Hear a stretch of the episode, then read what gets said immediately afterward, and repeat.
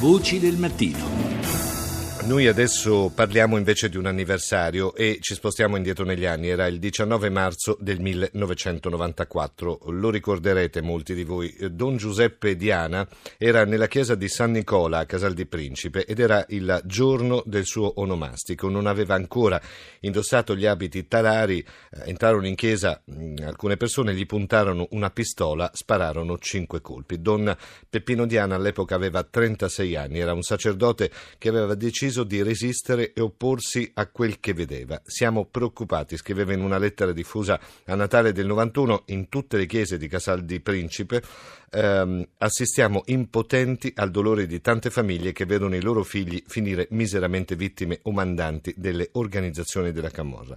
La nostra Rita Pedizzi ha raccolto il ricordo di Emilio Diana, che è fratello minore di Don Peppe.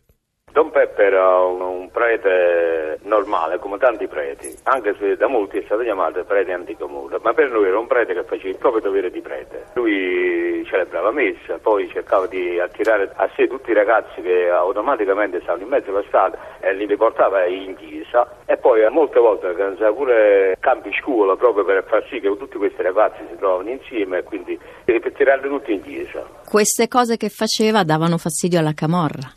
Infatti, eh, quella, ma quello, quello, era il problema, proprio perché facendo ciò lui cercava di prendere tutti i ragazzi in mezzo alla strada e portarli in chiesa proprio per evitare che andavano a commare eh, le, le, file della camorra. Da allora, come sono le cose a Casal di Principe? Allora, da allora le cose a Casal di Principe sono cambiate, proprio perché eh, rispetto agli anni di fuoco in, in, cui si ammazzava giorno per giorno, adesso le cose sono cambiate, proprio perché i ragazzi sono più liberi di fare le cose e poi pure grazie alle tante associazioni che sono nate, eh, molti ragazzi lavorano in questi gruppi di associazione e quindi cercano di stare più vicino a, alla gente per bene che vicino ai camorristi. Anche se attualmente a Casal di Principe la camorra è quasi finita, quasi al 100%.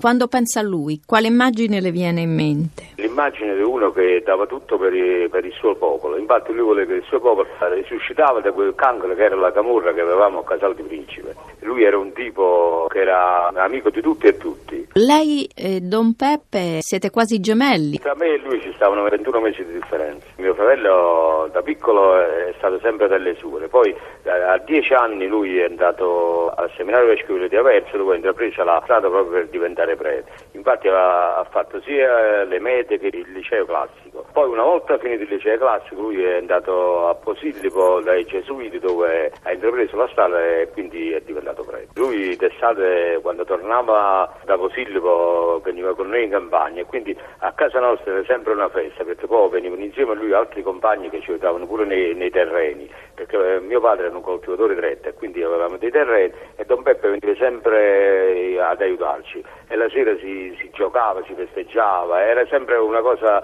eh, bellissima. Tre anni fa avete portato la stola di Don Peppe a Papa Francesco? A Papa Francesco, sì, sono proprio andato io insieme a Don Ciotti ce l'abbiamo donato. È stato un momento bello proprio perché è la prima volta che vedevo da vicino un Papa, quindi poi donare una cosa, una stola che poi era di mio fratello, quindi una cosa interna nostra.